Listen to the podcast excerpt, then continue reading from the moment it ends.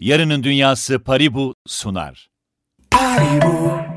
92.8 Bloomberg HT Radyo'da yarının gündemi programı ile karşınızdayız. Radyodan, YouTube'dan, sosyal mecralardan bize ulaşabilirsiniz. Ben Güzem Yılmaz Ertem. Ben Gizem Uzuner. Gizem hoş geldin. Hoş bulduk. Sen de hoş geldin. Teşekkür ederim. Körler sağlar. Sanki hiç konuğumuz yokmuş gibi programı açtık ama tabii ki bugün çok kıymetli bir konumuz var. En son e, hatta böyle tadı damağımızda kalmıştı sohbetin. Hemen kendisini takdim edelim. Payı bu iş geliştirme yöneticisi Akar Aydemir bizimle hoş geldiniz. Hoş bulduk. Ben Akar Aydemir diye giresim geldi. Buyurun lütfen sizden de alalım Baştan hatta. yapalım mı? Ben Güzem Yılmaz. Ben Gizem Uzuner. Ben Akar Aydemir. Tamam bundan sonra o zaman her konukta buna adapte olursa süper. Şimdi bugün neler konuşacağız? Tokenları konuşacağız. Aslında e, biz kendi sosyal mecralarımızdan bugünkü yayını duyurunca hatta siz de Paribu'da tweet atmıştı gördüm.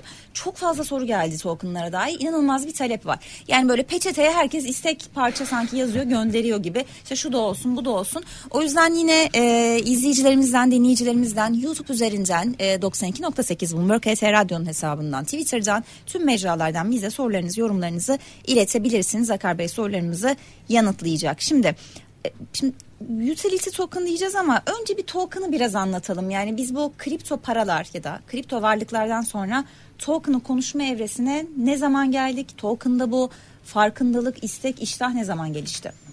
Aslında şöyle token'la coin'in bir teknik bir ayrımı var normal e, düzlemde. Hep kafalar eskiden bunda karışırdı ama son yıllarda tabii ekosistemin bilinci de arttı, farkındalığı da arttı konuyla ilgili. İkisinin ayrımına varmaya başladılar. Şimdi coin dediğimiz aslında bir platformun kendi native token'ı diyoruz. Yani Bitcoin ağının kendi coin'i Bitcoin'dir mesela. Ethereum bir coin'dir. Çünkü o ağın işleyişi Ethereum'la olur. Ee, bu şekilde mesela Ethereum ağında işlem gören başka kripto paralar vardır. Bunlar token'dır. Çünkü Ethereum ağını kullanır. Dolayısıyla token süreçleri böyle yola çıktı. Şimdi token'ın ilk hayatımıza girmesi aslında Ethereum'la oluyor. Ethereum sektörü değiştiriyor, blok zinciri değiştiriyor. Blok zinciri 2.0 diye geçiyor bazı alanlarda, bazı zamanlarda. Çünkü aslında akıllı kontrat dediğimiz mekanizmayı Ethereum hayatımıza kattı. Akıllı kontrat bu tokenların yolunu açtı.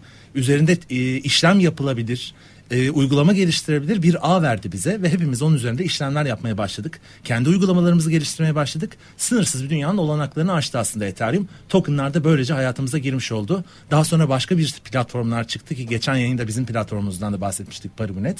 Paribunet'in de kendisi bir coin. Üzerinde işlem yapılan, gerçekleştirilen akıllı kontratlı token projeleri ise tokenlar oluyor. Onların e, değerleri, varlıkları da token oluyor. Türkçe'ye jeton olarak çeviriyoruz. Süreç böyle devam ediyor. Şimdi bir sürü de şey var. Ee, yine Güzem söylemişti başlarken çok da fazla soru geliyor diye. Benim hep denk geldiklerim sen de görmüşsündür. Futbol, işte taraftar Aa, doğru token. söylüyorsun, evet. Onları sormak istiyorum ben. Hani neden mesela insanlar bu kadar böyle futbol kulüplerinin özellikle tokenlarını almak istiyorlar? Ne sağlıyor? Ne gibi bir avantajı var? Şimdi token aslında birçok projede üretiliyordu yıllardır. Yani şu anda 7 bin 8 bin adet sayısını tam bilmediğimiz miktarda token ve coin var. Kripto varlıktan söz ediyoruz. Bunlar arasında e, taraftar tokenlar öne çıktı. Neden öne çıktı? Aslında çoğu token projesi hayata gerçek manada bir kullanım alanı olmadan çıktı. Vaatlerle çıktı, hayallerle çıktı. Ama taraftar token dediğimiz konu aslında kullanılabilir bir ürün sunuyor. Şimdi utility token dediğimiz kapsam aslında bu biraz da bir kullanım token'ı. Yani ben taraftar token'ı alarak kulübümle bir etkileşim içerisine girebiliyorum. Kulübümün normalde parayla sahip olamayacağım bazı avantajlarına sırf taraftar token'ı tuttuğum için sahip olabiliyorum ki zaten hani bir spor severin ne paraları ne deneyimler uğruna harcadığını düşünürsek sadece kripto parasıyla taraftar token'ıyla inanılmaz haklara ulaşabiliyorlar Fanatikliği gerçekten. fırsata çevirdi. Evet, Token evet yani özellikle tarafı. hem kulüpler hem de taraftarlar nezdinde çok imkan yarattı. Ne gibi bir imkan olacak Gözümde mesela? canlanır koskoca mağaza demek istiyorum. Şimdi dediniz ya az önce futbol severlerin işte nerelere ne paralar Hadi harcadık. Gizem sen söyle. Ben hiç futbol kaç Yok, kişiyle yok. oynanıyor deseniz zar zor cevap veririm. Benim Şaka hangi takımı tuttuğum belli. Ona yani kime para harcadım da belli. o Peki yüzden. mesela gerçekten bir işte Fenerbahçe taraftarı olarak ki sen de fanatik bir taraftarsın. Yani sırf e, Fenerbahçe'nin neyinden faydalanacak işte şimdi onu birazdan Akar Bey söyler ama gidip token'ını alır mısın? Bana Ya ben o işin tam mantığını anlamadığım için o yüzden sordum mesela. Hani ne gibi ta- e, avantaj sağlıyor taraftara dememin sebebi o. Şimdi Fenerbahçe token'ı da e, sen zaten hani biz de yayın öncesinde konuştuk Güzem'le bunu Fenerbahçe token'ı ayrıca konuşuruz diye ama ben önce şunu sorayım. Bir taraftar olarak fark etmez benim Fenerbahçeliliğimi geçelim. Başka bir takımın işte o token'ı al, sağ- almak ne gibi bir avantaj sağlayacak? Atkısını değil de ben niye token'ını alıyorum yani? ya şöyle bir olay var burada. Çok ciddi avantajlar sağlıyor. Ne gibi? Örnek vereceğim mesela. Kombinede indirim var mı mesela? Olabilir. Kulübün aslında ne verdiğiyle alakalı. Kulüp hangi hakları kullanıcılarına vermek istiyor, taraftarlarına vermek istiyorsa onu verebiliyor. Yani örnek veriyorum. Fanatik bir taraftarım. Fenerbahçe taraftarıyım. Kulübümün bir tesisi inşa edilecek ve belki 100 yıl boyunca o tesis var olacak.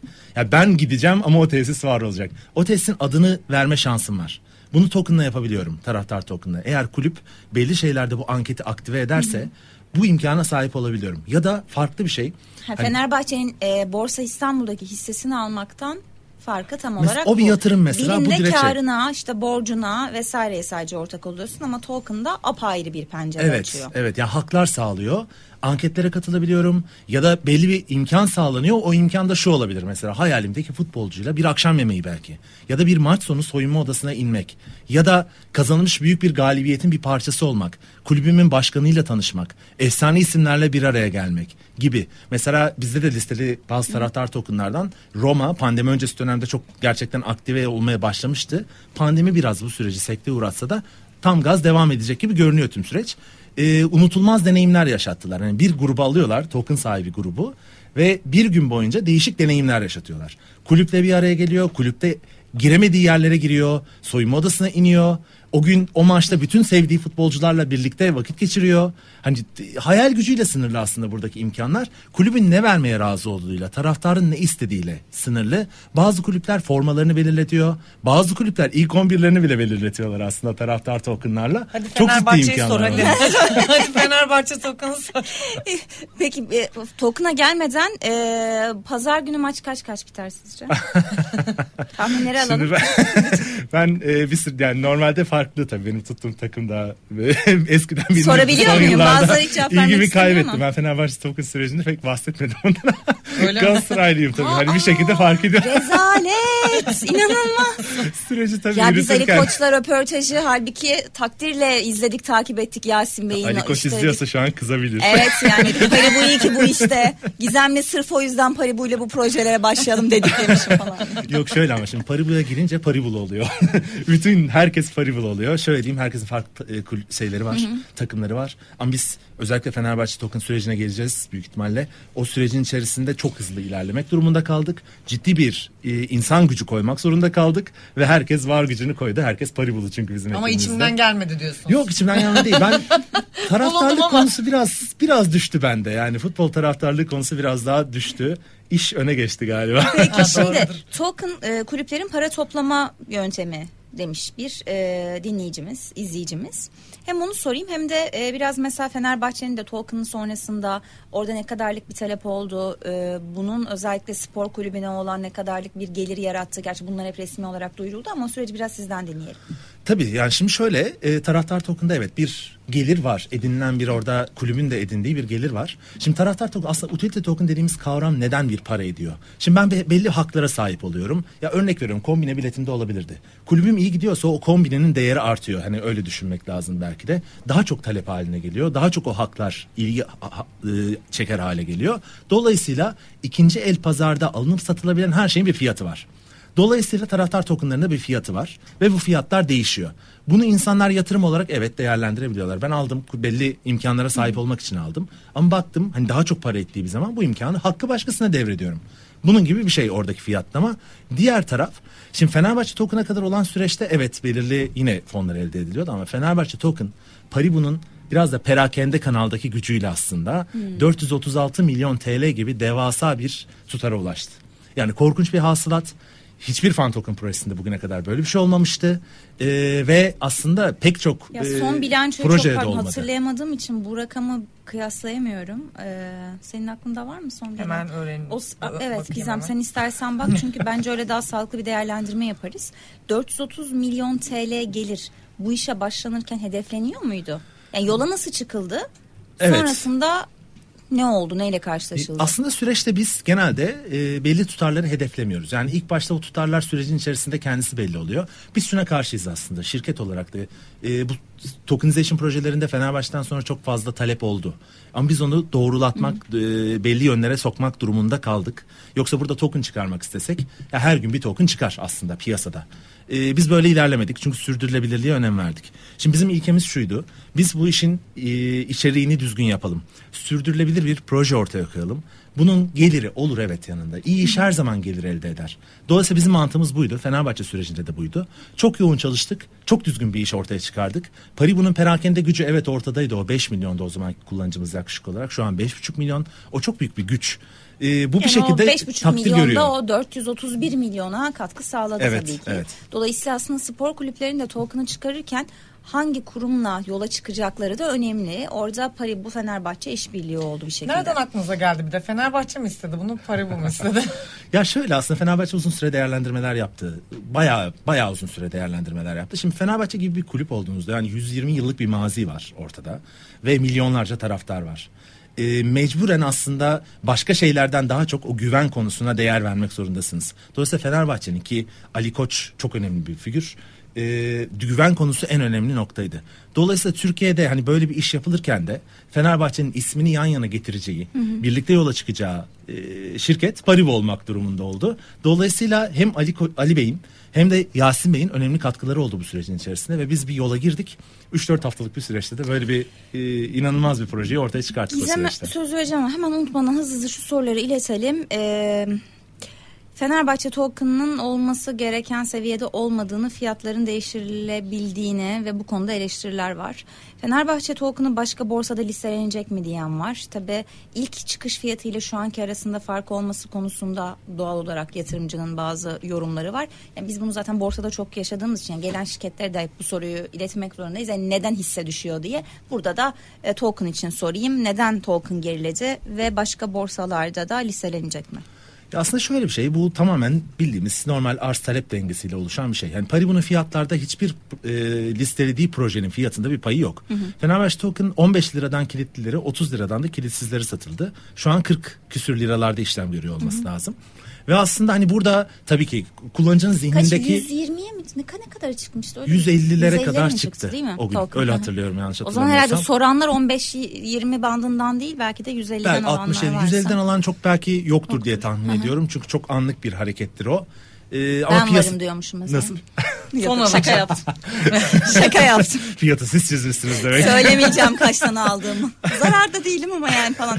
Pardon bu- buyurun lütfen. Ya tabii herkesin farklı beklentileri oluyor fiyat konusunda. Çünkü ben 60 liradan alıyorum. 100 liraya çıkmasını bekliyorum. Çıkmayınca e, dolayısıyla hayal kırıklığı yaşıyorum. Şimdi bu uzun dönemli bir şey. Aslında kripto varlıkların hepsi uzun dönemli e, düşünmesi gereken varlıklar. Arka plandaki projeye bakmak gereken, içeriğine bakmak gereken şeyler ve kısa vadeli dalgalanmalar şaşırtıcı olabiliyor. Fiyat konusunda hiçbir dahiliyetimiz yok. Tamamen kullanıcıların birbirleriyle e, işlemleriyle alakalı. Fan tokenlar, taraftar tokenlarda söz konusu olduğunda süreç biraz da başarıyla alakalı oluyor. E, sportif başarıyla beraber aslında o ilgi, o token'a talep de artıyor. Çünkü oradaki haklar bir anda değer kazanıyor. Yani başarılı olan kulübümün yanında daha çok olmak istiyorum. Bunu kulüpler e, bilet satışlarında da görüyorlar. Doğru. Forma satışlarında da görüyorlar. Aslında taraftarın kulübün bir şeyine ne kadar heyecanla sarıldığıyla alakalı. O da tabii ki sportif başarıyla da e, şekillenen bir durum oluyor. Şimdi şey e, bizim en son futbol kulüplerinin bilanço döneminde 1 Haziran 30, 30 Kasım onların son dönemi işte. Orada da kar eden tek e, Fenerbahçe olduğunu görmüşüz bu dönem itibariyle. Onu da hatırlatayım. Fenerbahçe'nin toplamda 1 Kas 1 Haziran 30 Kasım döneminde 40.8 milyon TL kar rakamı olduğunu hatırlatayım. Cirosunda da 713 milyon TL'si var. Çok yüksek. Yani şöyle yüksek. 431 milyon aslında bu rakamlarla kıyaslandığında elde edilen gelir olarak bakıldığında çok önemli bir gelir. Yani 713 milyon liralık bir cirosu Ciro var. var. Son bilanço dönemi itibariyle karda 40.8 milyon dediğim gibi e, toplamda baktığımızda Yani cironun yarısından fazlası token gelirlerinden elde edilmiş. o Ee, dönemki cironun. Ya Yani aslında Orada token yok ama henüz değil mi? Kasım dönemi daha Yani yansımadı. kulüpte tabii şeylerin e, dernek ve kulüp yapılanmaları da var kendi Gerçi doğru onu kendi ayırmak gerekiyor pardon evet bilanço- onu dernek bilanço ve göre evet onu ayırmak gerekiyor. Ya işin teknik boyutuyla ilgili var mı sorular Yok yok tabii. Yok sen Ş- sorabilirsin ben birazdan iletirim. Şey soracağım bu hani mesela bir kripto alırken mutlaka işte hani hisse senetlerinde izahname oluyor ya şirketlerin sizde de işte white paper'ı daha doğrusu hani her şeyin white paper'ı izahnamenin e, yabancı adı diyelim e, tokenların da white paper'ı var. Burada Fenerbahçe'nin white paper için mesela 25 yıllık bir süreç öngörülüyordu. Onu biraz açıklar mısınız dinleyiciler için? Yani mesela Türkiye'de spor kulüpleri açısından ne anlama geliyor? Fenerbahçe taraftarı açısından bu 25 yıllık süreç ne anlama geliyor? Şimdi şöyle aslında e, hani biz biraz önce bahsettiğim bir konu vardı ya hani fiyatlar, gelir, evet e, edinilen bir orada hasılat var. Hepsinin önemlisi sürdürülebilirlikti. Bizim için sürdürülebilirliğin olmazsa olmazı ise şeffaflık ve uzun dönemli plandı.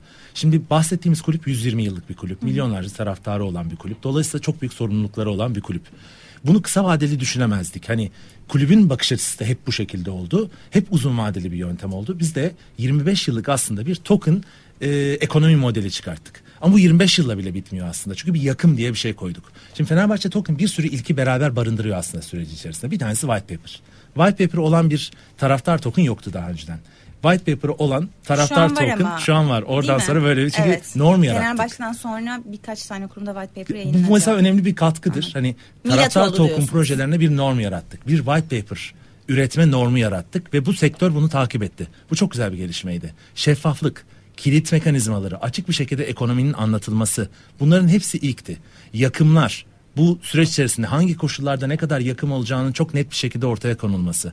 Bunların hepsi ilkti ve sektörde norm oldu. Sonra gelen bir sürü projede bunu takip etti. Bu da tabii ki e, gurur verici bir şey. DeFi'nin mantığıyla çelişmiyor değil mi bu? Ya da işte regülatör olmaması gerekiyor sektörde. Merkeziyetsiz finans diyoruz. White paper nereden çıktı diyor muyuz? Yoksa hani ne kadar çelişiyor ekosistemle? Aslında çelişmiyor Blockchain çünkü sistemiyle. e, blockchain sisteminde normalde e, kripto varlıklar ve işte blockchainler ne yapacaklarını önlerindeki yol haritasını anlatmak Zaten- için white paper çıkartıyorlardı. Bağlayıcılığı Bağlayıcılığı aslında şey yani oradaki bir niyet mektubu gibi Anladım, bir şey o. Hani anladım. e, kullanıcılara aslında ne vaat ettiğini, içeriklerini söylüyor ve yaşayan bir doküman. White paper'ların bütün white paper'ların özelliği bu. İzahnameden bir farkı da var. Çünkü Tamam izahname bizim borsadaki izahname sabit bir şey gibi. yani. Onu Evet. bir kez yapıyor. Ona insanlar e, başlıyorlar ve o aslında vazgeçilmez bir şey oluyor. White paper öyle değil. Yani proje yaşadığı müddetçe yaşamaya devam ediyor. Şimdi bu izahnnameyi mesela bir şirket için yapıyorsak hisse senedi için bir izahnameden bahsediyorsak bunu bir konsorsiyum ya da aracı kurumlar ya da banka iştiraki aracı kurumlar yapıyor. Buradaki white paper'ı da e, hazırlayan şirketin kendisi mi yoksa mesela aracı olan siz misiniz? Kim hazırlıyor white paper'ı? Ee, Fenerbahçe ile beraber hazırladık white paper'ı. Özellikle de izahname tabir kullanılmadı. Çünkü izahname e, klasik sistemlerde ne olduğu belli bir dokümandır direkt olarak. Ama white paper blockchain'de çok farklı bir şey ifade ediyor. Ve aslında kullanıcıyla aradaki bir şeffaflık metni o aslında. Ne yapmak istiyorumun göstergesi ve yaşayan doküman olması önemli. Çünkü white paper'lar hani şeylerde değişir. Hani izahname bir kez yapılır halka arz edilir ve o an geçerlidir zaten. Sonraki yıllarda artık başka şeyler konuşulmaya başlanır şirketlerde. Ve şirket şimdi Kripto mesela- parada ise öyle değil. Yani mesela bir coin e, bir coin çıkartacağım ben ondan sonra anlat anlat kendimi öve öve bitiremem yani hani onu kendi kendime Gerçekten. amacı ne? Yapanlar var onu. Yani bütün şeylerde bir Pari aslında... bunun mütevaziliği bize de geçti yani çok sağ olun. Kurum kültürümüz değişti şu an. Ama white Güzel paper'larda anlatıyorum genel yani, itibariyle o şey vardır. Ne yapar? Ya herkes iyi şeyler yapacağına inandığı için e, işin başında o white paper iyi şeyler yapacağının inançla doludur zaten bütün projelerde. Ama en önemli olan bizim somut verilerle beslememiz. Bizim oradan ayrılmamız lazımdı. Yani standart bir blockchain projesinin orada vaatlerini e, hayallerini dökmediği bir kağıt değil bizim white paper'ımız. Bizim white paper'ımız ne olacağı belli. Bütün süreci kullanıcıların zihninde açık hale getirmek üzere uygulanan ve bunun aslında akıllı kontrat tarafında yansımalarını görebilecekleri bir şey. Yani kilit mekanizmalarını yazdık oraya. Kilit mekanizmalarını akıllı kontrata bakan görür. Oradaki kilit mekanizmalarının ne olduğunu. Ya da işte e, üretilme takvimleri var. Yakılma e, şeyleri, koşulları var. Hepsinin gerçekleştiğini görüyor. Bu aslında işte buradaki white paper'a uyumun gerekliliğiydi. Süreci ondan sonra yapmak, aynı şekilde yapmak ayrı bir şey. Başlangıçta akıllı kontrat aşamasında belli şeyleri kodlama imkanı veriyor bize blockchain. Biz o imkanı kullandık. White paper ise herkesin zihninde bunları doğru şekilde anlatmanın bir aracıydı bizim açımızdan. Ya ben şeydeki konflikti gene anlamadım ya. Çok özür dilerim ama. Şimdi mesela siz bir token'ın çıkmasına aracılık ediyorsunuz. E siz zaten bu platformun kendisiniz. Yani bunun zaten satılması sizin işinize gelen bir şey. E satılması zaten coin artık kiminse onun da işine gelen bir şey. O zaman white paper'ın böyle çok promising böyle çok vaat eden güzel bir şey olması gerekmiyor mu? İzahname de güzel oluyor anlatacak? aslında. İzahname de, Yo, de kötü olmuyor. bir şey. Orada risk- kapatmak için diyebiliyor. Daha rasyonel oluyor Hayır mesela ama orada mesela third party bir şey seni değerliyor sonuçta. Hani diyor ki bu bu etmez diyor ya da bu eder diyor. Sektörün riski bu diyor. Şirketin riski bu diyor. Yani sizin bu ikili anlaşmanızda e, çıkarlarına ters düşen biri yok ki. Hani Aslında şöyle biz Fenerbahçe Token sürecinde özellikle e, biraz spor ekosistemine de katkı sağlamayı hedefledik. Pari bu kar amacı gütmedi Fenerbahçe Token'da. Yani zaten bizim yeterli kullanıcımız var. E, bu kadar zahmete girmemize de gerek yok normal koşulda Pari bunun kar etmesi için. Yani 5,5 milyon kullanıcıya uygun ürünleri Prestij geliştirmek için. Aynen bir- bir, bir yandan da. prestij, Hı hı. bir yandan Fenerbahçe ile bunu yapalım, bir yandan da ekosistemi değiştirelim hedefini taşıdık. Bütün hedeflerimizi de gerçekleştirdik gerçekten. bütün Ekosistem spor değişti. koy, coinlerini koyuyor musunuz mesela platforma? E, Türkiye'deki büyüklerim var hemen hemen. Peki, Neye göre Ya seçiyorsunuz? olanların ya şöyle diyeyim Paribu'da e, çok fazla taraftar token var. Biz e, uzun dönem önce aslında bu sektörün daha yaratılma aşamasındayken Sosyos'ta bir partnerlik yaptık. O dönemde birçok token'ı biz burada listeledik. İşte Barcelona'da var bizde, Roma'da var, Manchester City'de var, Paris Saint Germain'de var. Bütün global büyükler var. O token'lar vardı. Fenerbahçe token sonra geldi. Şimdi burada şöyle bir avantaj var. Çok özür dilerim böleyim mi? Çok Tabii ki, fazla soru tabii. var. E, nerede olduğumuzu da hatırlatalım. Bu sürreel sohbet nerede gerçekleşiyor? 92.8 Bloomberg HT Radyo'dayız. Pari Bu İş Geliştirme Yöneticisi Akar Aydemir bizimle taraftar tokenlarını konuşuyoruz. Gizem Uzuner ve ben Güzem Yılmaz. O yüzden sorularınızı, yorumlarınızı bekliyorum. Diyorum çok fazla soru var. Hepsini okuyacağım. Ama Akar Bey bir sözünü bitirsin sonra sorulara geçelim. Ee, çeşitli sayıda fan token'ın olması bir avantajdı. Yani Paribu'da listelenmiş taraftar token'lar sektörü değiştirdi. Önemli nokta şu. Paribu dünyada ilk kez taraftar token listelemesi yapan platform oldu. Yani Galatasaray, Trabzon, Paris Saint Germain ve Juventus. Bu dört tane token'ı dünyada ilk kez normal yaratıldığı yer dışında, Sosyos dışında listeleyen platform Paribu'dur.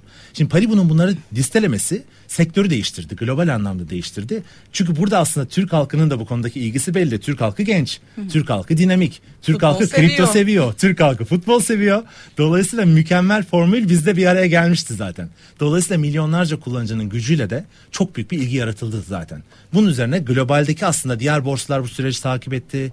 Pek çok şirket taraftar token üretimi üzerine takip etti ve ciddi bir şekilde ilgi oldu. Hani biz şunu biliyoruz, istatistiklerden biliyoruz.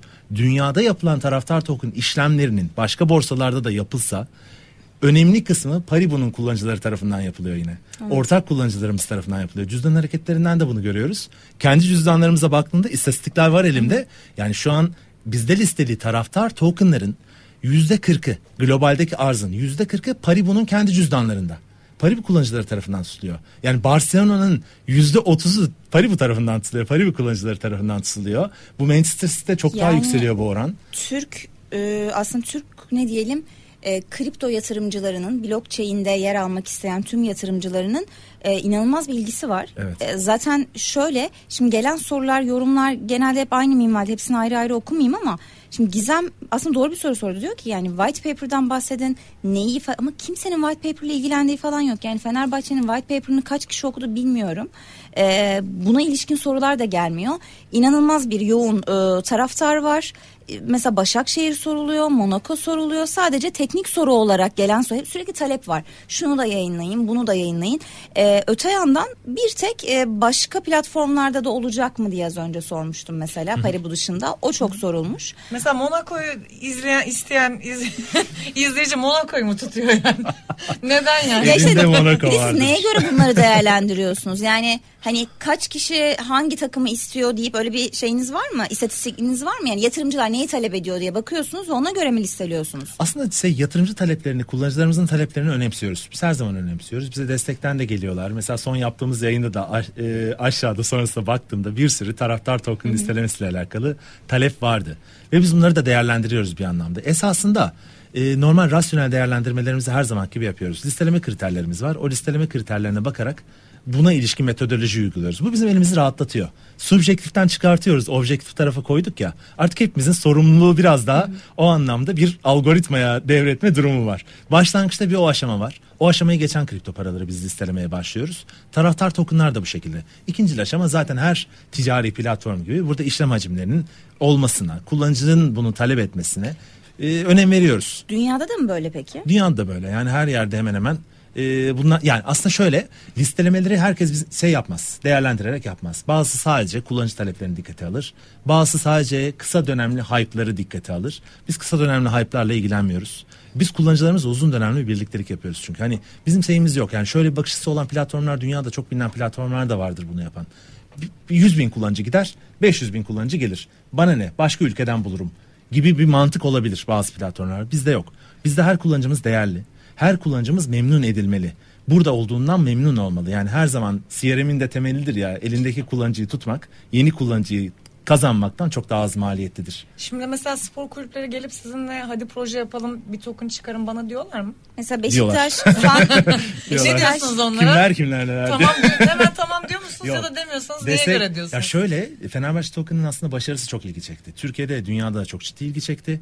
O günden sonra o kadar e, sadece kulüpler değil. İn- her yerden geldi. Büyük kurumlardan geldi. YouTube platformlarından geldi. YouTuber'lardan geldi. İnanılmaz bir tokenization talebi var. Dolayısıyla biz hepsini regüle etmek durumunda kaldık. Çünkü yani çoğu kişi bu olaya bir de şey olarak e, funding olarak bakıyor. Hani bu olayın parasal boyutuna bakıyorlar. Biz herkesi doğru rotaya yönlendiriyoruz. Bazısı geliyor işte elektronik para ödeme yaptırmak istiyor. Yok Türkiye'de ödeme yapamazsın. Bu böyle. Bazısı geliyor hisse senedi gibi değerlendiriyor. Onu mesela Borsa İstanbul'a yönlendiriyoruz. Hani sizin yeriniz burası değil Borsa aynı İstanbul'dur anda bir diyoruz. sürü platformda da olabiliyorlar değil mi? Tabii olabiliyor. Yani token projelerinde böyle Mesela bir imkan Beşiktaş var. fan token'ı sorulmuş. Şu an var zaten. Yok Beşiktaş'ın yok. Yok mu şu an? Beşiktaş'ın yok aynen. Peki teklif geldi mi size Beşiktaş'tan? Yani aslında Ama bir Türkiye'de verin olup bu da. Yok teklif demeyeceğim. Yani Türkiye'de olup da hani Türkiye'de Paribu'nun konumunda olup görüşmediğiniz yani eğer kripto parayla blockchain ile ilgilenen bir kurum varsa Türkiye'de mutlaka görüşmüşüzdür. Yani Anladım, Türkiye'de peki. görüşmediğimiz bu anlamda kulüp de yok, e, kurum da yok, holding Takip de yok. edeceğiz o zaman yakından. Ee, diyelim ve ne diyelim istersen Şey soruyorum, sormak istiyorum ben. Hani bu işin geleceği ne? Yani sonsuza kadar işte Fenerbahçe token varlığını sürdürecek mi? Ya da mesela Fenerbahçe üzerinde de değil. Token'ın geleceği ne olacak? Şimdi şöyle tokenların geleceği evet yani öncelikle şeyden bahsedeyim. Fenerbahçe üzerinde bir hemen cevaplayayım. Orası daha kolay. Denenmişi var. Aynen. Ya bir de Fenerbahçe şöyle 120 yıldır varlığını devam ettiren bir kulüp. Bir 120 bir 120 daha devam edecek. Yani o taraftar bitmeyecek ve e, mil- yani yüzlerce yıl devam edecek kulüpler bunlar. Dolayısıyla oradaki o haklara, oradaki o imkanlara talep her zaman olacak. Ya bu duygusal aslında, duygusal çıkarlardan kaynaklanıyor, duygusal taleplerden kaynaklanıyor. Bahsettiğimiz ürün duygusal. Duygusal bir şeyle bir token projesini bir araya getirdiğimizde ortaya aslında sonsuza kadar devam edebilecek bir e, şey var. Bir teknolojik bir aslında bir token var. Bir e, nasıl diyeyim imkan yaratan bir kupon var elinde yani ama bu tek başına aslında sizin iştahınızla ilgili değil platformların değil. Yani burada bence spor kulüplerinin de e, taraftarlara daha fazla olanak sunması gerekiyor. Daha fazla imki söz hakkı vermesi gerekiyor ki biz tokenları sadece böyle çok fanatik taraftarlar için düştü çıktı para kazandım değil katma değer yaratabildiğini görelim. Yani Türkiye'de her iş önce böyle ya siyah ya beyaz oluyor. Gri tarafı, teknoloji yatırımlarını ya da uzun vadeli etkisini çok göremiyoruz. Belki orada biraz spor kulüplerinin de elin taşının altına daha fazla koyması gerekebilir değil mi? Kesinlikle kesinlikle bizim süreçte de bu şey ya aslında şöyle ilerlerken süreç içerisinde bizim Fenerbahçe ile aynı bakış açısında olmamız bu bakış açısında olmamız çok kıymetliydi. Biz o yüzden hızlı ilerleyebildik Fenerbahçe'de Fiyat sürecin nasıl içerisinde. belirleniyor? Kullanıcılar birbiriyle alsat yaptığında. Ya, hayır ilk çıkış fiyatı, arz fiyatı. Ha o aslında şey o ekonomiyle alakalı benchmarklara bakıyoruz o anlamda. Hani daha önceki projelere bakıyoruz. Token fiyatları nerelerde Dünyadaki şekilleniyor ona bakıyoruz. Aynen, vesaire aynen. değil mi? Ona Denk göre. olan gruplara bakıyoruz. Az önce söylediğimiz bilançoya bakılıyor herhalde. Bilançoyu hiç karıştırmıyoruz. Öyle mi? merak Hiç. ettim ben de. Yani mesela şu anki fiyatlaması temel gerçekliklerle örtüşüyor mu? Örnek veriyorum işte bir takımın şampiyon olma ihtimali arttıkça örnek veriyorum token'ın değeri artıyor mu? Tamamen taraftar bunu isterse. Yani taraftar eğer o kulübün taraftarı olan bir kulüptür ve e, token'ın değeri ona göre artabilir. Neden artabilir? Çünkü aslında taraftar eğer talep ederse kulübüm şampiyonluğa gidiyor. Kulübüm Şampiyonlar Ligi şampiyonluğuna gidiyor. Ben o haklara ihtiyaç duyuyorum. Gidip forma almalıyım, gidip atkı almalıyım, lisanslı ürün almalıyım. Kulübüme aidiyetim arttı. Aynı şekilde token için de geçerli. Token belli imkanlar sağlıyor. Belki şampiyonluk maçına imkan sağlayacak. Belki kulübün e, yıldız futbolcusuyla e, bir araya gelmeyi sağlayacak. Dolayısıyla ona olan ilgi de artıyor. Fiyatı şekillendiren bu. Ben daha yüksek fiyattan satmaya razı olduğumda, birisi de onu almaya razı olduğunda fiyat belirlenmiş oluyor aslında. Regülasyonlar geldiğinde e, genel piyasa için söylüyorum. Tokenları da kapsayacak büyük ihtimalle ama tokenların ayrışmasını bekler misiniz? Ve hani mesela şu an Bitcoin, Bitcoin'in, Ethereum'un vesaire bir muhatabı Türkiye'de yok. Ama eğer Türkiye'de henüz gelmedi ama açıklanırsa bir regülatör, bir karar vesaire vergiydi, oydu buydu gelirse mesela tokenlarda bir muhatap olacak. Orada atıyorum Fenerbahçe olacak değil mi? Evet, evet. Onu böyle ayrıştırıyor musunuz? İşte kamu otoritesi ya da regülatörlerle tokenlara özel başka şeyler konuşuluyor mu? Regülatörle aslında biz regülasyonu çok isteyen taraftayız. Yıllardır hep Paribu'yu da otoregulated şekilde konumlandırdık. Bunda hedefimiz neydi? Hem herkese yol gösterelim. Nasıl olunur, nasıl olunması gerekiyor? Bunu gösterelim çünkü bu aslında hayat memat meselesi bizim açımızdan. Biz işimizi düzgün yaparız. Olumsuz bir aktör çıkar gelir, yaptığımız bütün PR harcamalarını boşa götürür. Daha önce bu riskleri yaşadık. Gördük hani ve aslında hani sürecin içerisinde biz bunun olmaması için de yıllardır çalışıyoruz. Bunun ilk örneği var. Hani bir devlet kurumlarıyla zaten bu konuyu konuşuyoruz sürecin içerisinde.